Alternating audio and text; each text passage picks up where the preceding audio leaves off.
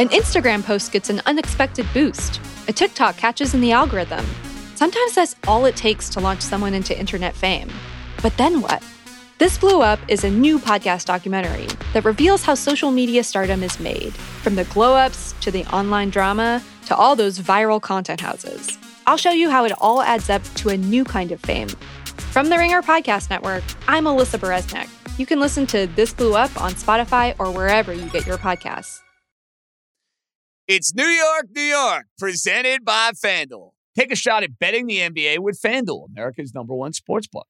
Right now, you can check out the new and improved Parlay Hub, filter by odds, sport, and bet type to easily find the most popular parlays and same game parlays all on one page. Plus, start betting on the Explore page and the Pulse and bet live same game parlays for every NBA game. So download the app today and bet with FanDuel, official partner of the NBA. The Ringer is committed to responsible gaming. Please visit rg-help.com to learn more about the resources and helplines available and listen to the end of the episode for additional details. Must be 21 plus and present in select states. Gambling problem? Call 100 Gambler or visit rg-help.com. Life is a highway, and on it there will be many chicken sandwiches. But there's only one McCrispy. So go ahead and hit the turn signal if you know about this juicy gem of a detour.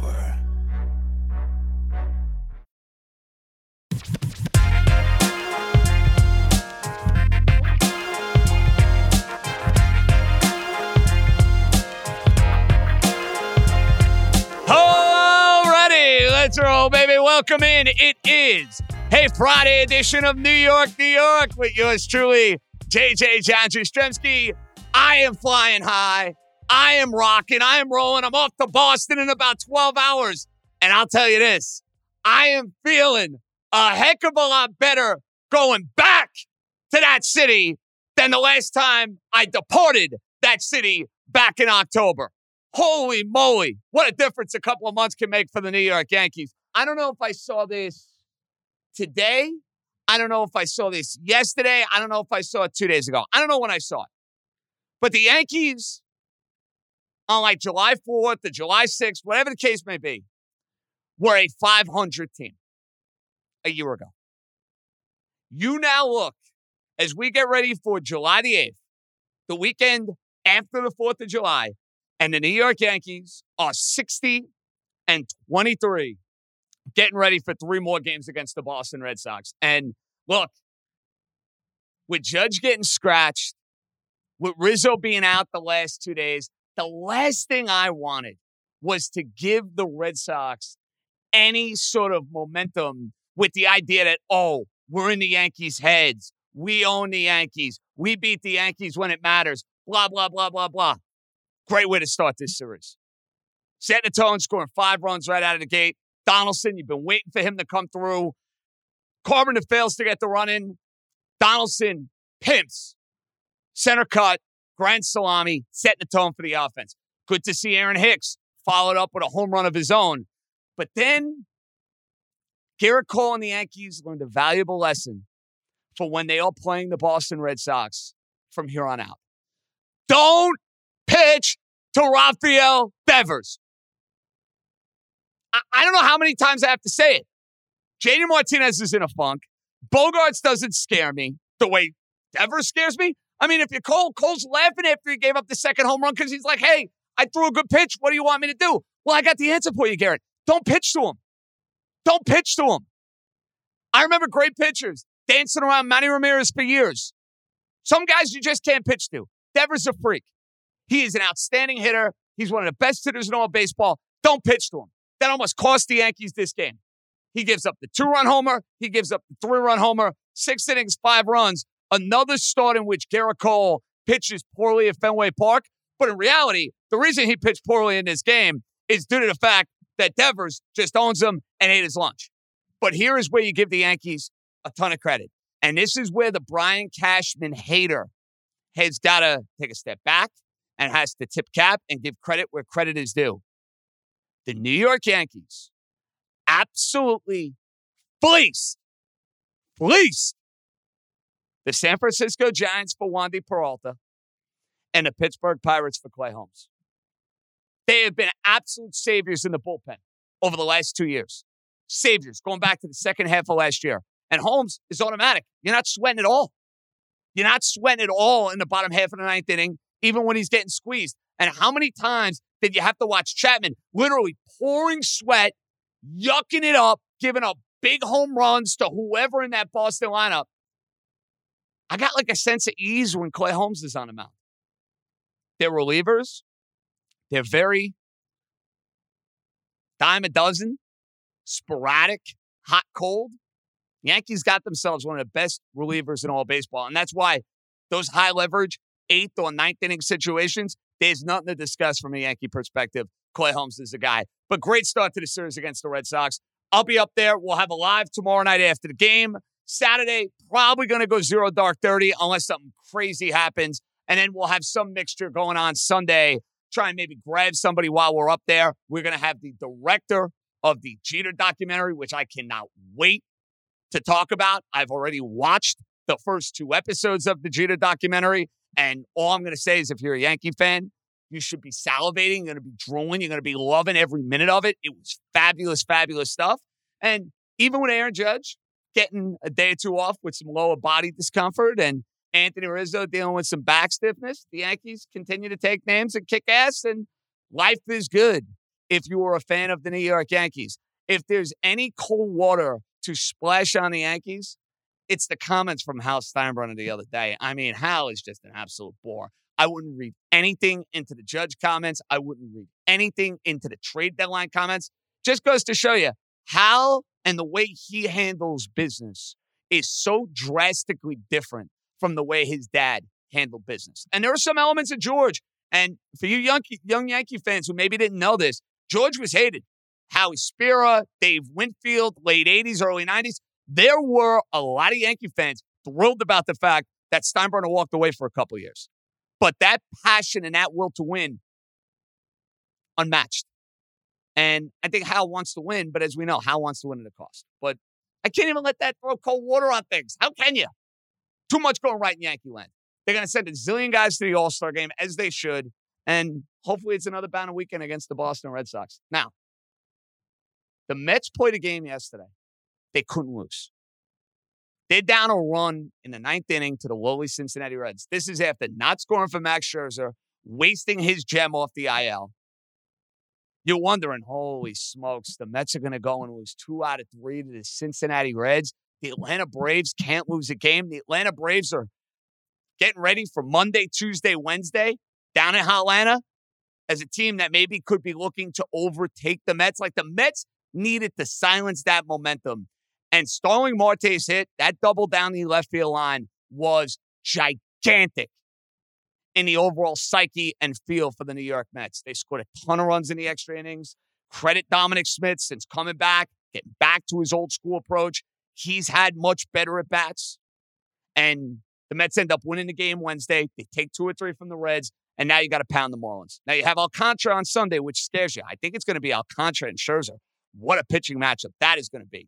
But my goodness, that is some juicy stuff right there. The idea of having those two guys going at it, the Braves coming Monday, Tuesday, Wednesday, with the way they've been playing, Mets, it's all about weathering the storm. Knowing DeGrom at some point, hopefully, is going to come back and make immediate impact.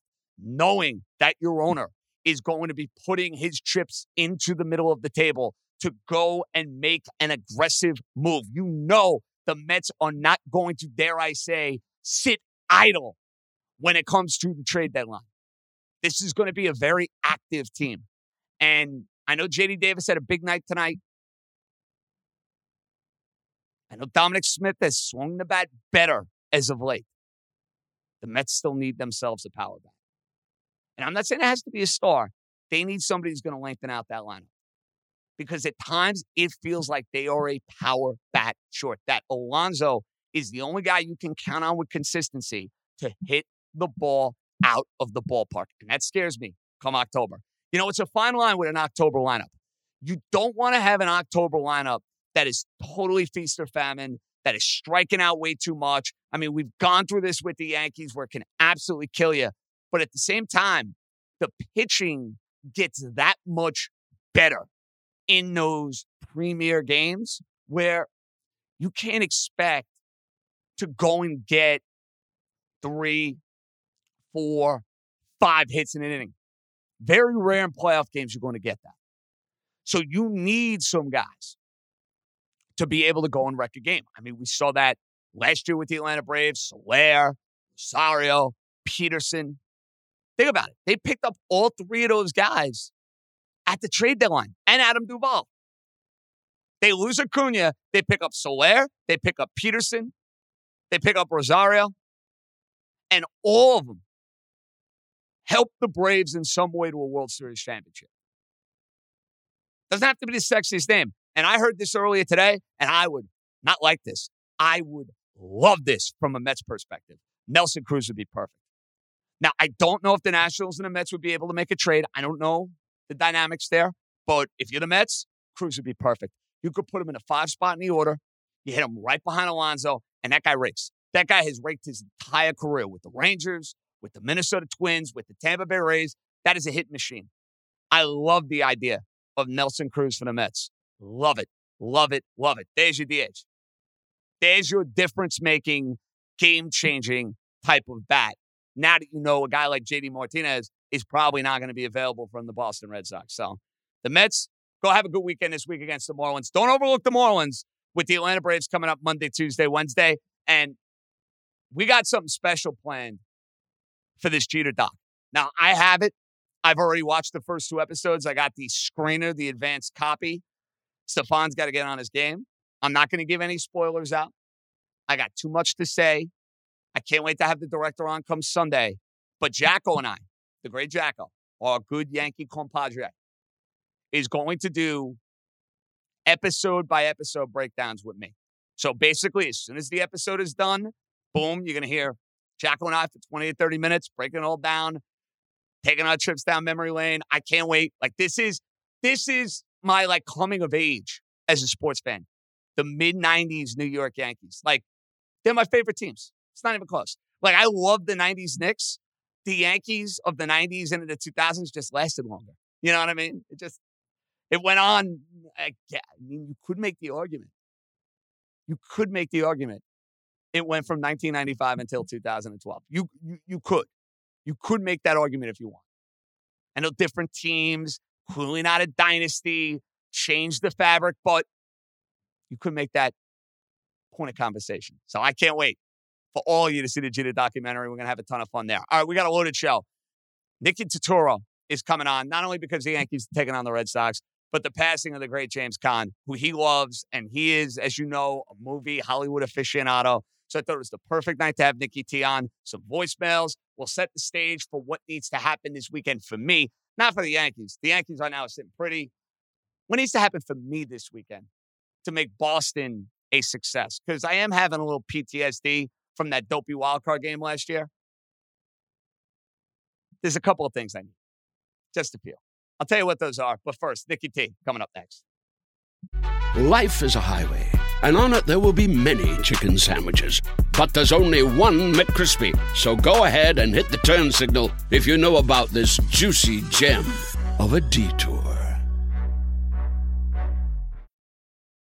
So we're welcoming back our good pal, the great Nicky Turturro joins New York, New York for a couple of different reasons. One, the Yankees are 60 and 23 on the air. I mean, pinch me, 60 and 23. And then we'll get to the legacy and honor the great James Caan, who passed earlier Thursday. And Nicky, being the Hollywood aficionado and historian that he is, I thought you were the perfect guy to have on the show. My brother, let's start on the good news. Let's start on a happy note, bro. 60 and 23 is pretty absurd, man. It is absurd. it is absurd. You know, here I am screaming tonight about Cole because he can't pitch in Fenway. He can't get out Devers.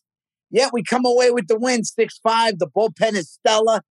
Wandy comes in. I'll tell you, Wandy's got balls. He's got balls, and we saw that last year, Nick. Remember we the did. game in Atlanta? Atlanta? He came in for Chapman because Chapman stunk. He's facing Freeman. Freeman is fouling off like 10 zillion pitches, and he yeah. gets him out to end the game. That was the moment to me where I'm like, hey, big game, big situation. I can trust this guy. I agree. I agree. He showed me that last year in Atlanta. That was a tough win, and he battled his ass off against Freeman. He took care of Devers tonight. He's not afraid, and that's what you love about a guy. And then this guy, Michael King, we got to see what he's like. He came in, he was filthy. And let's not, you know, forget the closer. This guy is money. He's the best reliever in baseball. No, no, guy, no exaggeration, Nicky. It's crazy. He is the best reliever in baseball. And look, Brian Cashman takes a lot of shit, and no, I understand does. the critiques, and I understand the fact that the Yankees haven't won a championship in the last 12 or 13 years. Right. But let's be honest, dude. He flat out stole Peralta from the Giants, and he yeah. flat out stole Clay Holmes from Pittsburgh. Stole these guys, dude. No, you're right. You're right. I mean, this guy is the steal of the century. I mean, I didn't know anything about this guy. I thought he was like a throw-in. Because last year, I, I remember when they made a move, we said, who did we get? And every Yankee fan was like, Clay Holmes. Who heard of him? You know what I mean? I had I mean, no you, idea who he was. No, Full no disclosure. And I watch a lot of baseball. No idea. So he's in Pittsburgh, you know, a team that's, you know, like a triple A team or whatever. So we didn't know. I mean, who knew how good this guy could be? Apparently he was struggling. This guy's got a ball that's almost like reminiscent of Mariano Rivera right now. I mean, uh, do you see what his ball is doing?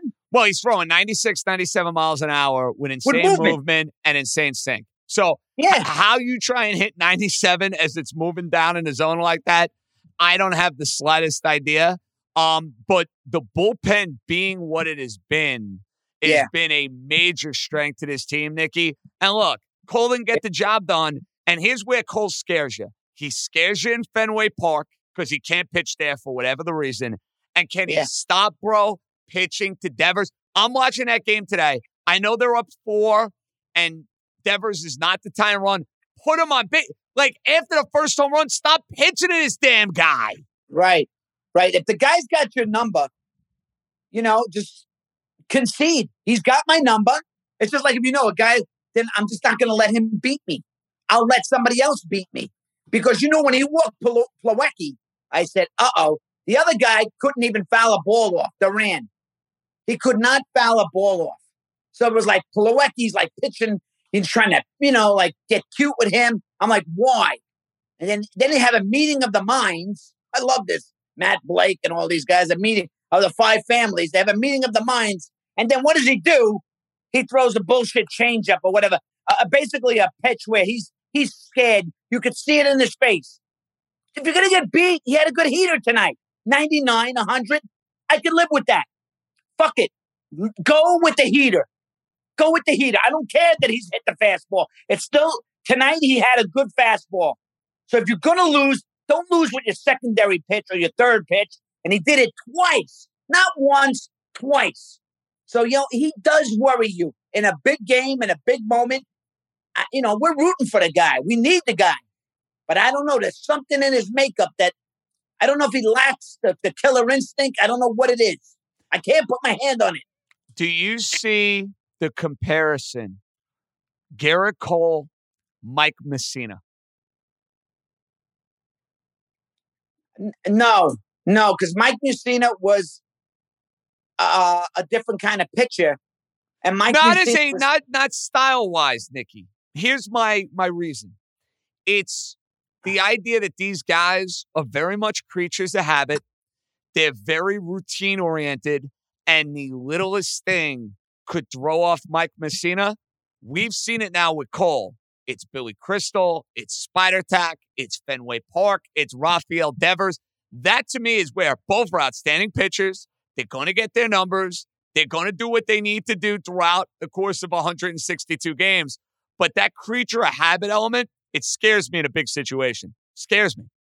Yeah, no, I mean, I see what you're saying. There's a lot of pitches that are weird. A lot of pitches have, but this guy, I think he's a little bit of a head case. I think he's a little bit in his head. And you know what? There's where Boone's got to go. You know what? Maybe I don't let him face Devers again. Maybe I don't. You know what I mean? Because I'm not sold on he can't get this guy out. It was like Clemens years ago couldn't get Piazza out.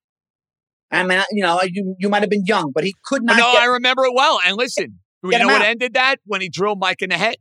That was frustration hit, right there. That he was basically like, I got to do something. Yeah. The old school Roger Clemens and some road rage came out. Let's be honest.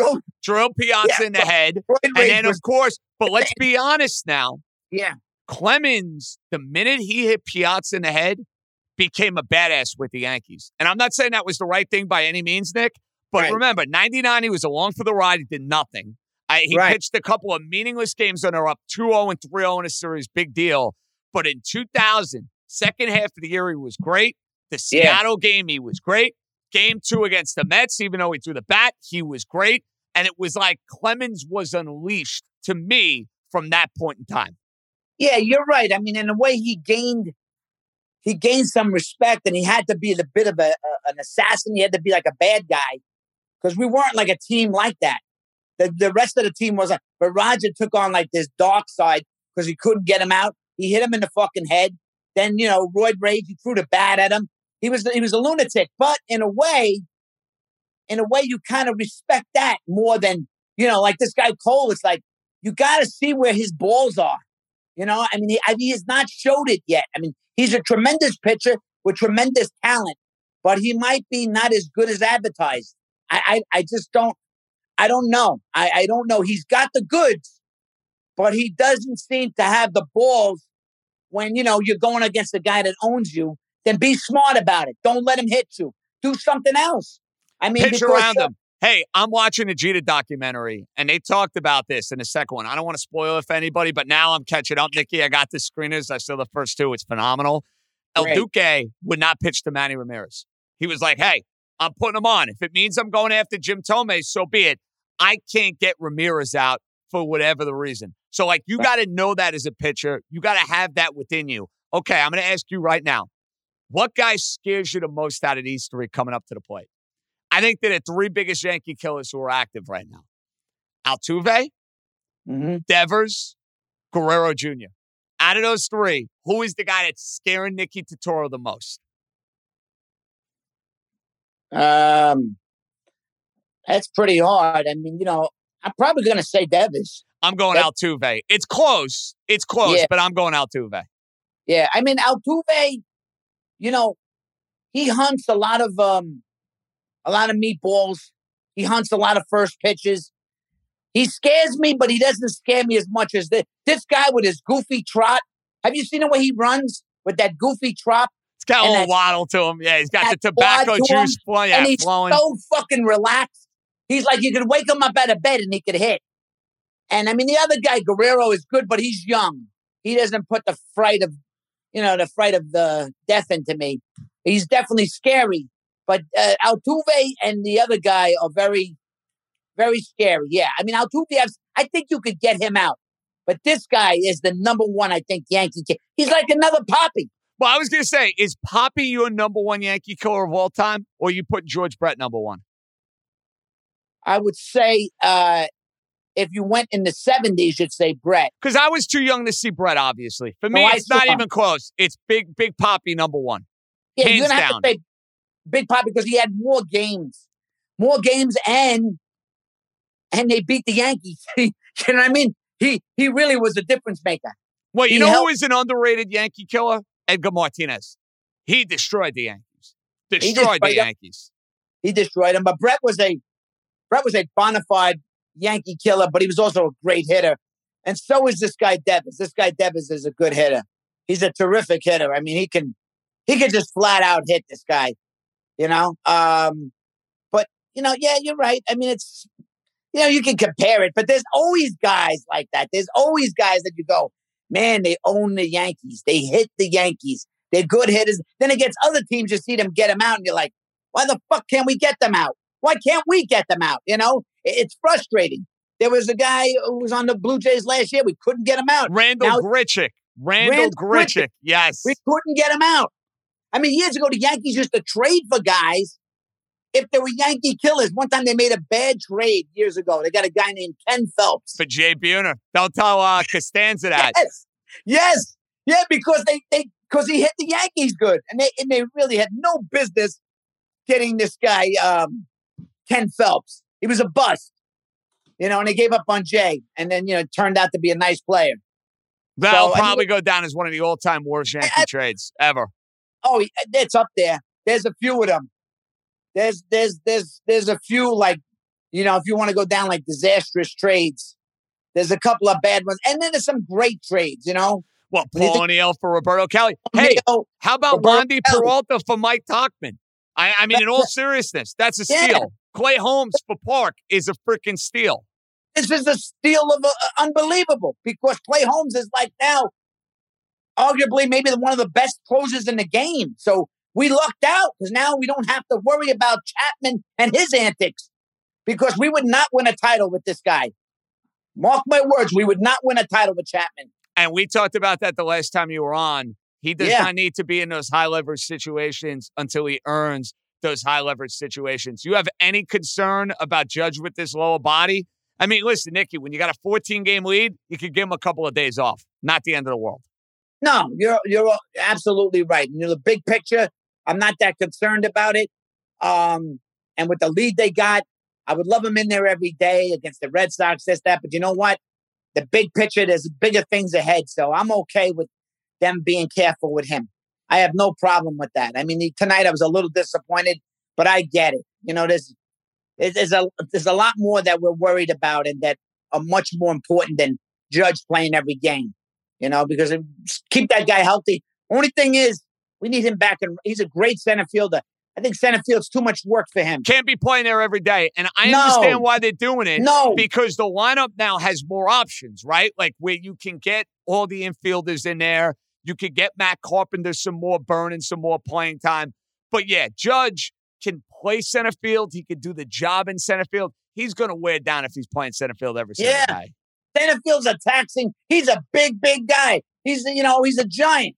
And center field, you know, he's not your prototypical center fielder. He's such a good athlete that he plays a great center, but you don't want him working that hard. He's built for right field. So you know, don't put him there. You know, I mean, they got to figure that out whether they trade or whether you know they got to put Hixie back in center a little bit.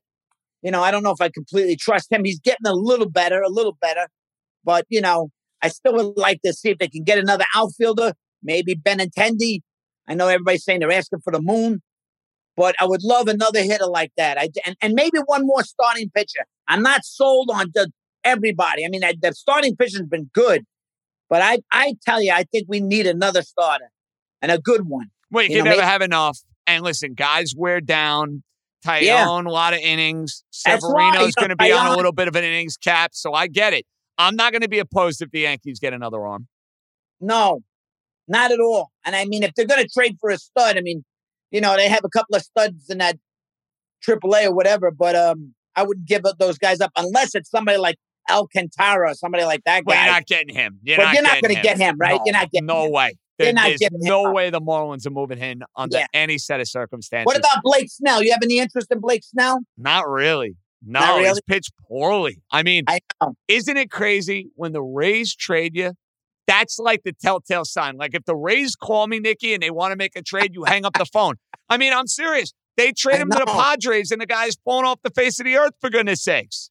But they like they know something. Like they had a guy that was another Yankee killer. Oh, by the way, and they traded them to the Tigers. Austin Meadows owned the Yankees. Remember, you know Austin oh, Meadows. Oh yeah, of course, the lefty bat, lefty outfielder. Yeah, He's done Ugats over there. Nothing. And he was like you say, I don't know, when they trade guys, they know something. They are smart, boy. Give those Rays credit. that's a team I'm not trading with. Isn't it amazing that a year ago at this time, Nicky, we were talking about a 500 baseball team? Like, I think a lot of people fail to realize that last year was so, ugh, it was such a gross season of Yankee baseball. Basically, the 13 game winning streak and the last weekend against the Red Sox got them Yeah. into the postseason. That Aside from that, it was miserable. You Yeah. compare last year to this year, dude. I mean, my goodness, it's like night and day, dude. Night and day. Yeah. I mean, they had a good year in what was it, 19? They had 19 was year. a good year, but That was a good year, and then 21 they- were not. No. Yeah, and 17 was a great story. But all these other years, they haven't done nothing. You know what I mean? I mean, this has been a great year. And, you know, that that, that comes with a lot of uh, no expectations now and and worries that hey, they're not going to screw this up in October. Well, that's, the bottom the- line. They have to get to the World Series and they have to win it. When you have Yeah. this sort of year, when you have this got sort of record, there. minimum they have to get there, bro. Got to get Minimum. there minimum, and you got to win it. And you got to win it. You know what I'm saying? You can't get there and then do like you know against the Marlins or whatever, it'll be flat. It's been too long. It's been too long. And plus, with you know, with Judge and all this other crap, he needs to get that done. You know, what I mean, that's going to solidify everything. My man, I hate bringing down the mood, but I had to have you on not only talk some Yankee baseball. James Caan passes away on Thursday. I saw that on the golf course. We lose Ray Liotta and James Caan in the span of a month or two months, for goodness sakes. Brutal, yeah. brutal news for all of us who are, you know, Hollywood aficionados, movie aficionados. And you know this better than anybody. When you think James Caan, you think Sonny Corleone. Like, I, I know he had a lot of great roles. I know he had an outstanding career. But when I think James Caan, I think hothead Sonny Corleone. That's all there is yeah. to it. Yeah, you know, he was actually in, to be a little film information, he was in a movie called Rain People that Coppola made. And if you read about The Godfather, I know they had the series about it. We talked about it. Have you watched it yet?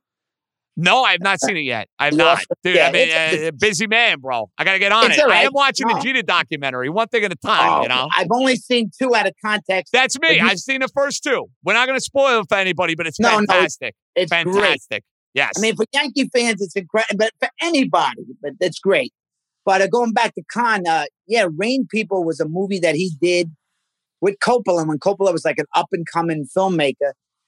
And then you know that he wasn't even the first choice for Sonny Corleone. Actually, this guy, Carmine Caridi. Carmine Caridi was a good character actor, big guy. He was actually in The Gambler, which I told you to see. Which I watched. Yes, I did. I watched The Gambler. I took you up on that, which I liked, which I really liked. Yes, Very good movie. Very good. A lot of, lot of great uh, actors in that movie. Carmine Caridi is one of the guys collecting. He comes there and, the, and he comes to collect. He thought he won the bet when he came home from Vegas. He was winning halftime. Remember that big guy? That was Carmine Caridi. So Carmine Caridi was almost going to be Sonny Corleone. So, you know, it's weird. Like James Caan almost didn't get the part. Um, and actually, Robert Modica, who was a acting teacher of mine, worked with worked with um, Coppola, and Coppola liked him a lot. They were both from Long Island, and he was a very intense, good-looking guy, and he was considering him for Sonny too. But I guess James Caan got in the mix, and then he wanted, you know, then I guess he went with Jimmy. You know, I mean, there was that time where the studio wanted Jimmy to be Michael, but you know, you know, uh, he's like, I'm not right for Michael. He knew it. But yeah, we'll always think of him as as uh, as Sonny Corleone. I mean, he had those shoulders. Remember the shoulders? the shoulders. The shoulders, the hair, the facial the mannerisms. Shoulders, it's perfect. Like I, oh. I, know you're giving me other actors that were in play, and isn't it amazing? You think no, about certain iconic roles, and you think yeah. about the roles that could have gone somewhere else. James Caan was born to play Sonny Corleone. Oh, born. Oh, absolutely, born. absolutely. I mean, you know, everybody in that movie was talk about perfect casting. And I mean everybody from Duvall as Tom Hagen, uh, the guy who played Fredo, John Cazale, Pacino, nobody wanted him. But you know, he his casting was so on the money. It wasn't like a lot of times you see things you're like, well, they miscast, hit or miss, but and he was, you're right, he was like born for the guy. He had the right temperament, the right attitude. He had the girlfriend on the side. That was funny. He was very, you know, he was very, you know, he was so, it was a shame that he had to die in that movie because, you know, he only came back in the second one. At the end of the movie, basically. Yeah, it was when they had scene. that dinner scene. Yes. The flashback. Remember, he, he's telling Pacino, he's telling Mike, he's stupid. You're stupid. What, you go to college to get stupid? Hey, because what, you go to college, you get stupid? What, you go to college? And, um, you know, I, there was something about J- Jimmy Caan, James Caan, uh, I just loved. I, there was something that I, I got to meet him years ago. I was, was going to ask you if you ever ran into him at any point. Yeah, okay. I got to meet him, and then I was invited to his house when I was early when on NYPD Blue. I was trying to direct a movie and never got the movie made, but he was he was nice enough to let me come over the house. We didn't even talk about the movie, and it was just great. Here I was. I was with Sonny Corleone. I'm with Jimmy Caan, one of my favorite actors, and he was he loved boxing. He was a regular guy. You know what I mean? But I remember him as a kid, Brian's songs. when he played Brian's song. I saw about, that movie. I Yeah, saw that movie. was That was one of the movies the parents made me watch when I was a kid. They're like, "You're Oh. watching this bad boy," and everybody Oh, and I- cries. Poor Brian Piccolo. cry. I would cry. Once the music came on, if you played that music now, I probably would break down. It was very, that music would get you, and it was really good. Him and Billy Dee Williams. But I'll tell you, my favorite, one of my favorite James Caan movies, and it's probably one of the most underrated mob movies. It's my favorite Michael Mann movie, Thief. I have You've not seen it. There we go. Oh my God. So let's see. It- Let's see the IMDb on Thief right now. I'm curious. You're you're gonna me- know. You're gonna know. I'm telling you, when I tell you something, you know I'm telling you yeah, you don't not a- give me bad movie recommendations. I'm giving you a bad movie. I'm not. I'm not giving you an opinion. I'm giving you a fact. This is a. This is a great movie. Terrific movie. well, I'm looking at the cast right now. I see Willie Nelson in there. I see Jim Belushi in there. How about that? Jim Belushi, like the best thing he's ever done. The best thing he's ever done. This guy Robert Prosky as the Chicago mob guy. It's a Chicago story, but it's very authentic to like, you know, he steals like diamonds. That's all he steals, and he, he's kind of a free agent. Then the mob takes him in, and he has to go to work for them, and um, a lot of shit goes down. But it's a great movie, man. I'm telling you, it's a the music in it, uh, the, the car, the Eldorado Baritzi's driving. I mean, the whole, the whole, the whole shebang. Tuesday Weld, the chick he falls in love with. It, it's a really, it's one of my favorite Caan movies. I mean, he's done a lot of great stuff. In Misery, he's great in Misery. I mean, he was great even in Elf. I mean, he's He is He's- great now. He is he's great now. He's Yeah. great. I mean, he's like, you know, he's the kind of guy. He's got a presence about him. He's got a charisma about him. I actually worked with um the woman. What's her name? She directed an episode of of um, of NYPD Blue, and what's her name? You know, she's the she's the crazy one in Misery. But anyway, she she directed Kathy Bates. I'm sorry, There, Kathy like, Bates, one of the Bates. greats. Yeah. great. So I was working with her and I said, "How- How was Jimmy Caan? How was Jimmy? You know, and she said, She goes, You know, you remind me of him a little bit. I said, Oh, what a nice, I said, What a nice thing to say. She goes, No, you got his, there's something about you that, and I said, No, I love him. I love him because he was, he was an actor, but he was like, I think, you know, he just was like a real guy. You don't always, I think uh, Duvall, I think, adored him too. And I think a lot of people, I mean, you know, his, his son has done very well. I knew his, I know his son, Scott. Uh, nice From kid. Entourage, of course, in Ocean's Eleven. Yeah. Yeah, I met him before he had he was successful. He came to my house for work. He was a young kid. He was kind of shy, and then he took off. And um, I, I like him. I like Scott Caan, but you know James Caan. They'll what are you going to say? There'll, there'll never be another one. But definitely watch Thief, man. That's Watch next. Thief. It's Jeter documentary and Thief. I, I always know When I that I I, can count on a good Nicky Turturro movie reference. It's going to deliver, Oh. like Gambler. Gambler delivered. did you watch Fingers? No, I'm like I said, it's on a list. I have it. Oh. I'll show you the Google Doc. I'm not gonna. There's no lie in here, Turturro. There's a Google Doc of things I need to watch, and my future wife is giving me a lot of shit for this because we are very behind. You should watch Thief tonight or tomorrow night. Put it on by yourself and watch it. You're gonna you're gonna love it. You're gonna be like, how how how did I miss this movie? You How know did I what the not- move is? When I'm on the plane going to Boston tomorrow, download the movie, watch it on the plane. All right, but you got it on the computer. Yeah, put it on the computer, put the headphones in, and away you go, bro. All right, not the best place to watch a movie, but okay, it's all yeah, right. but it, listen, we, we got limited amount of time. Nicky, nobody better than you. Thank Um, you. I, I don't know what my deal is for California yet, but we need to know when is the big guy coming to the Big Apple. That's what I got to know. It, it's it's happening. I just don't know if it's July or August, but it's definitely happening. So But when I'm- it I'm- happens, Delta Suite, couple of beers, away Yes. we go. Delta sweet, away we go. Have a cigar, whatever. I You know like what I the sound of that. This sounds like a Yeah. winning proposition right there. Smoke one up. Hopefully a victory cigar. Well, They're not yeah, as good when gonna- they lose. I got to see you out here either way. Whatever happens, happens. Well, But, Nicky, you um, are the best, bro. Thank you for a couple of minutes. Appreciate the tribute on uh, Mr. Caan, and we'll talk soon. The great James Caan. I love him. Thank you, buddy. Take care. That's the great Nicky Turturro. We'll get some voicemails. They're coming up next. Another day is here, and you're ready for it. What to wear? Check. Breakfast, lunch, and dinner? Check.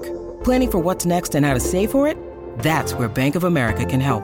For your financial to-dos, Bank of America has experts ready to help get you closer to your goals. Get started at one of our local financial centers or 24-7 in our mobile banking app. Find a location near you at bankofamerica.com slash talk to us. What would you like the power to do? Mobile banking requires downloading the app and is only available for select devices. Message and data rates may apply. Bank of America and a member FDIC. Nobody better than Nicky Turturro. I mean, Yankees, Red Sox, you got to have him on. And then when you're talking about Hollywood greatness, that's a guy who knows Hollywood greatness because of what he has been around and what his brother has been around. So I remember him recommending great James Caan movies to me years ago. I mean, he did it two years ago. He did it a year ago on a podcast, for goodness sakes. So love chatting with my guy, Nicky T. He's always fired up. All right, voicemail time. And very interesting to see the tone of these. Yankees right now, life is good. I think the Met fan is a little uneasy about the Atlanta Braves. Braves are a really good team. These games next week are going to be a ton of fun. You know, you're looking for games throughout July and August that are going to have a whole lot of sizzle.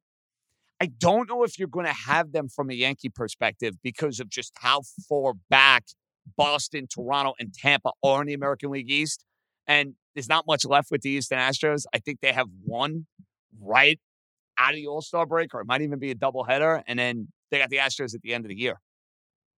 So the Yankees basically going to have it in cruise control, which is weird to say. The Mets, on the other hand, they want to win this division. And the Braves, I think, are going to be on their heels throughout July and August. The games that'll have sizzle. Now I'm thinking about it off the top of my head. Of course, I'm nuts. Subway Series. Yankees Mets for two at Citi Field in July. Yankees Mets for two in August at Yankee Stadium. 917 382 1151 is where we make some magic. Let's make some magic with some voicemail, shall we? Let's hear them, Stefan. What's up, JJ? James in Charlotte. Long time, no chat. Got to eat a little bit of humble pie. This team is doing much better than I thought they would prior to the season. So I'll give Cash credit for that. I still think Boone is a schmuck and not the man to lead this team to a World Series, but let's put that aside for a moment. I'm concerned. Um, regular season's great. We all know that's not what the Yankees are made for. That's not what the Yankees are built for. Uh, it's all about the playoffs. And number 45 is not an ace. I'm sorry. He might be on a random Tuesday in Detroit. He is not in Boston. And I can't depend on this guy in October. He wasn't the same guy in Pittsburgh. Whatever he found in Houston's great someone maybe describe that and figure it out. I don't know. Um, Houston's got a lot of questions, but he is not a reliable ace for the Yankees. He is not so far what we paid nine years, $324 million for. And I don't have confidence that this guy can take out Boston if we need to. Boston is in his head. There's no doubt about it. Happy with the win tonight. Always beat the losers from Boston. I'm not going to complain about the win, but I'm complaining about Gerrit Cole and I'm concerned. And I think we overpaid for a guy whose best years are behind him.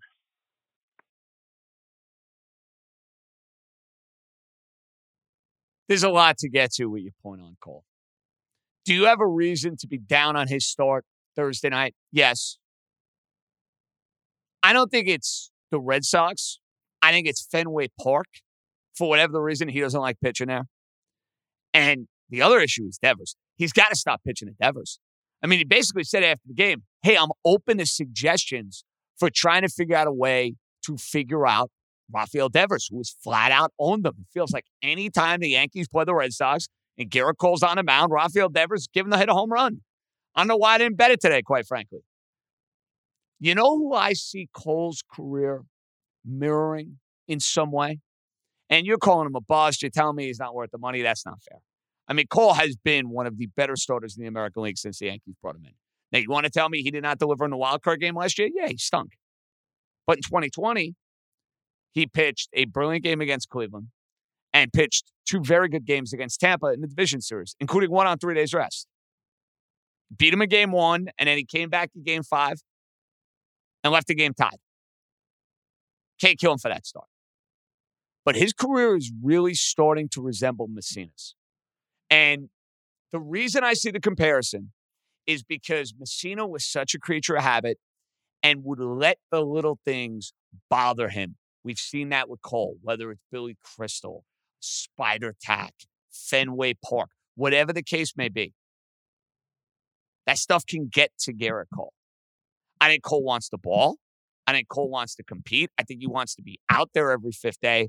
And I admire a guy who's happy about his team winning as opposed to the guy who goes seven innings, two runs, and loses two to nothing. Like, I, I do think there's something to be said for like the team game element and the idea of embracing the fact that your team went on and won a game.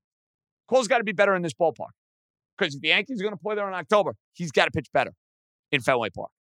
That is a concern. And newsflash, stop pitching to Rafael Devers. Please, whatever you do, stop pitching to Rafael Devers. This goes for the whole Yankee pitching staff, quite frankly. Unless you're a left-hander, let anybody else beat you. I'll take my chances. Martinez, Story, uh, Verdugo, even Bogaerts, who's a damn good player. So be it. Anybody but Devers. Anybody. Anybody. Who's next? JJ, what up, man? Chris and Larchmont. Very fucking fired up over this Yankee win that just happened. I mean, for it being a regular season game, you know, not not even halfway through the month of July, and being 15 games up on these on these guys, I, I'm I I was pumping my fist at the end with with uh, Michael King and Clay Holmes in the eighth and the ninth inning, and um, you know what a nice way to start the series. And you know, really, obviously, I think that, that game in Pittsburgh last night, that barrage of 16 runs, uh, set the tone, greased the wheels a little bit, gave some guys like Josh Donaldson some confidence, Aaron Hicks some confidence, and those guys have been struggling. And I, I've been as critical of those guys as anybody. You know, I'm wondering, though, you know, the elephant in the room, maybe, you know, something that we have to talk about, and, and I'm, I'm sure, you know, you're, you're going to cover this, but this whole Gerrit Cole and Rafael Devers thing is, is troublesome. You know, it's, it's like, it's like it was a paternity test and Rafael Devers is in fact the father to Gerrit Cole. It's just, I mean, the numbers that he, he's, that he's put up against him are just absurd. And, you know, I'm, I got to wonder, like, if he comes up to the plate against Cole, and, and you know, Cole's going to face the Red Sox a few more times this year, uh, considering how many more games we have left against them. And I think Cole's scheduled to start against them next weekend when we play them at the stadium on Sunday. But if you're Cole, I mean, I just think you have to almost like four pitch walk the guy, intentionally walk him because it's embarrassing. And yeah, it's embarrassing to, to, walk a guy like that, I guess, intentionally, but it's not more embarrassing than giving up another bomb and, and, and just, this is going to just, uh, it's got to have a little bit of an effect on his confidence. And, and I know Houston is the team to beat for us in all likelihood. That's who we're going to be facing in the ALCS and, and Boston, you know, might not even might not even be making noise enough to, to face us in the playoffs if, if this holds up. But man, I mean, this, this is like, I, I can't even remember as a Yankee fan. I'm, I'm 41 years old. I've been a Yankee fan my whole life. I can't even remember a situation where there's been a matchup that, that's been, uh, it's been this less, that's been less favorable than this. But, uh, would, you, just love your take on, you know, what's the approach for, for Cole going forward? And, uh, do you think that, you know, he has to just, just kind of literally just walk the guy intentionally going forward. Love the show, JJ. Really appreciate you. Um, literally every single every single morning I go to the gym. Um, show. Really appreciate you. Love love the work. Keep up the good work and uh, talk soon. Well, I appreciate those kind words, and I'm going to do this on Sunday, so you can get the voicemails in now. Sometimes I'm inspired by a call. I'm inspired by this call top five Yankee killers. 917 382 1151. And I have a feeling after the Mets play the Braves, we'll do the top five Met killers sometime next week. Sometimes I'm inspired. What can I say? That's what happens when you're in the lab with the mad scientist. And Rafael Devers, I don't know if he's going to be on that list. At some point in his career, he's going to be on that damn list. He absolutely smokes the Yankees. And the first home run he hit, right, didn't bother me. Five nothing. Go and get him. Don't pitch scared. Six two. Base open. Nah. Don't pitch them. I didn't even care that you were going to put JD Martinez up as the tying run. I really didn't care. Cannot let that guy beat you. And yes, the Yankees are going to run and hide in the American League East. However, there is a pretty decent chance they could match up with the Boston Red Sox in the first round of the playoffs. It's way too early. Trying to figure out seeding is impossible. But you figure Yankees, Astros, 1 2, Minnesota, 3, or whoever wins the Central. And then it looks like all the wild cards, and this could change, but the wild cards would all be coming out of the American League East. It'd be Toronto, Tampa, and Boston. So there's no reseeding. So like three, six, four, five, there's no reseeding. Yankees are one, they're playing a four, five. And if you're playing Boston, you, you got to figure out that riddle. The two Yankee, there are three Yankee killers active. You don't want to see anywhere near the plate. Altuve, Devers, Guerrero Jr. In that order. Altuve, Devers, Vlad Jr. But I'm doing Sunday five all time Yankee killers.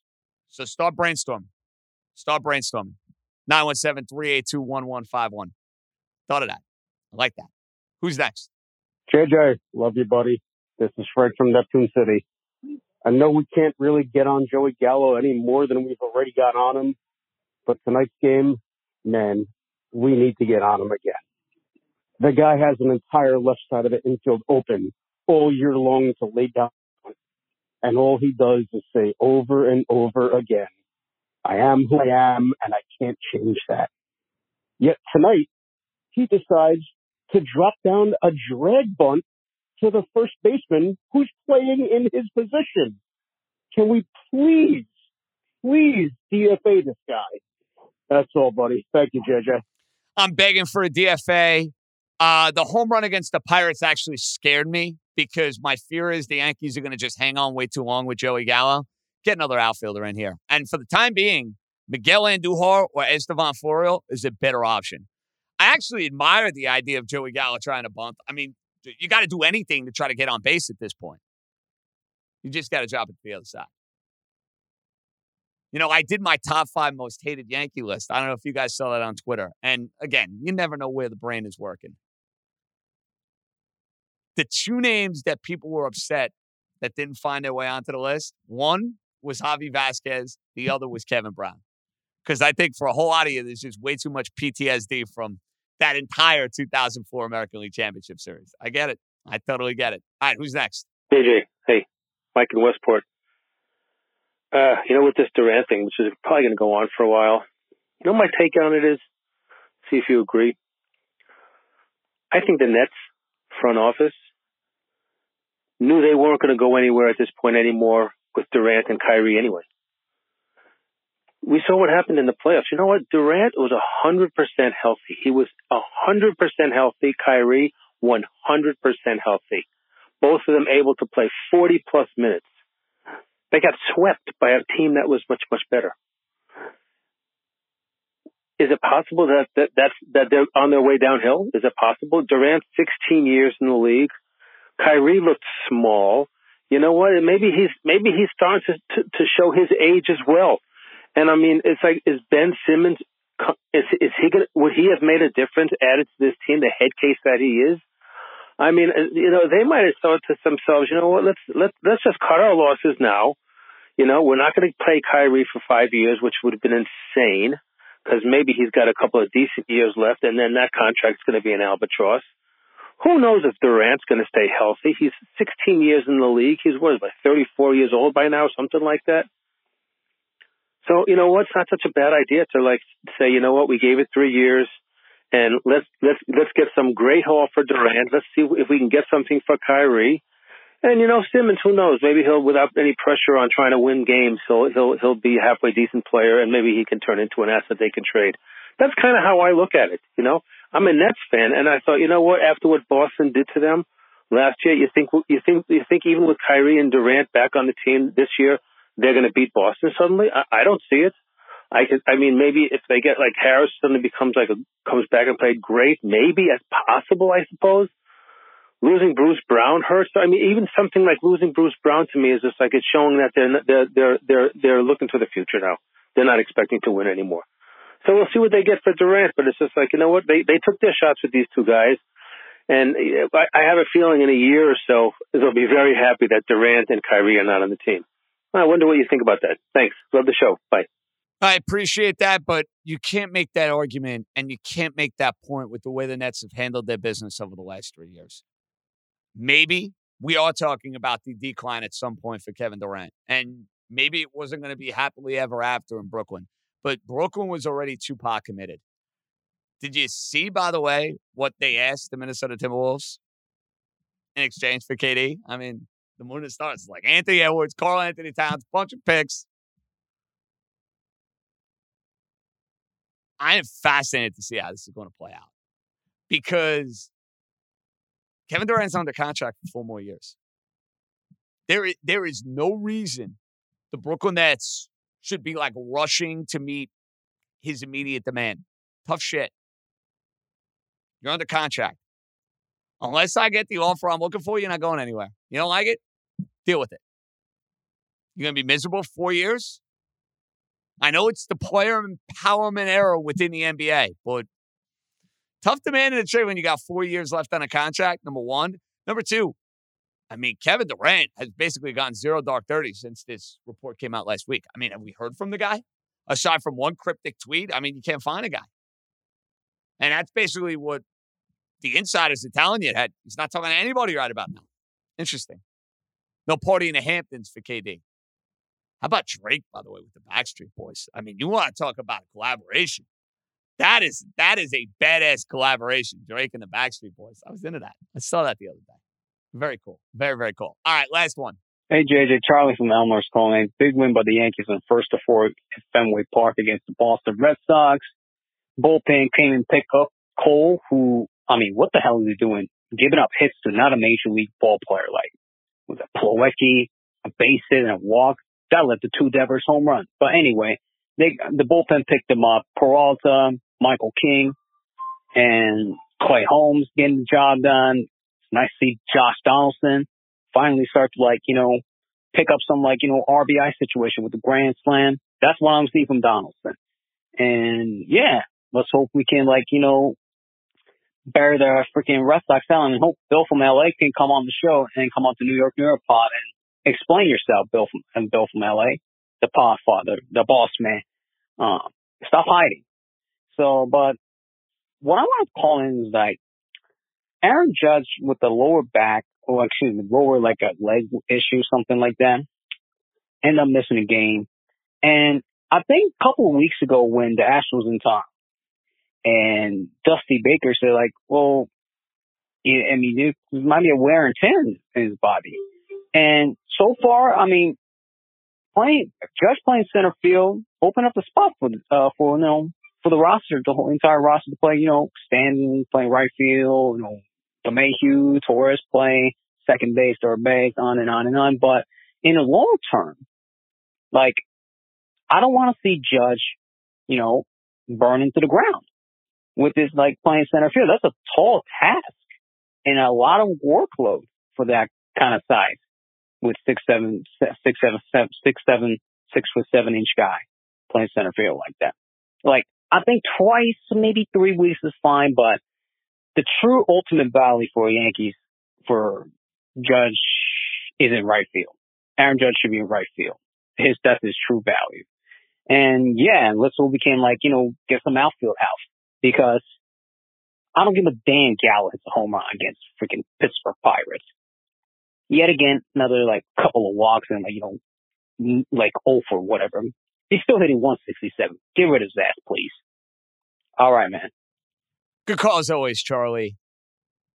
I don't love the idea of Aaron Judge playing center field every single day, but for this team, the way they are set up, it gives the lineup so much more flexibility and versatility by having Judge in center because you find a way to get all five of the infielders in a lineup. You can play Donaldson, IKF, Gleyber, DJ, and Rizzo. All of them can play.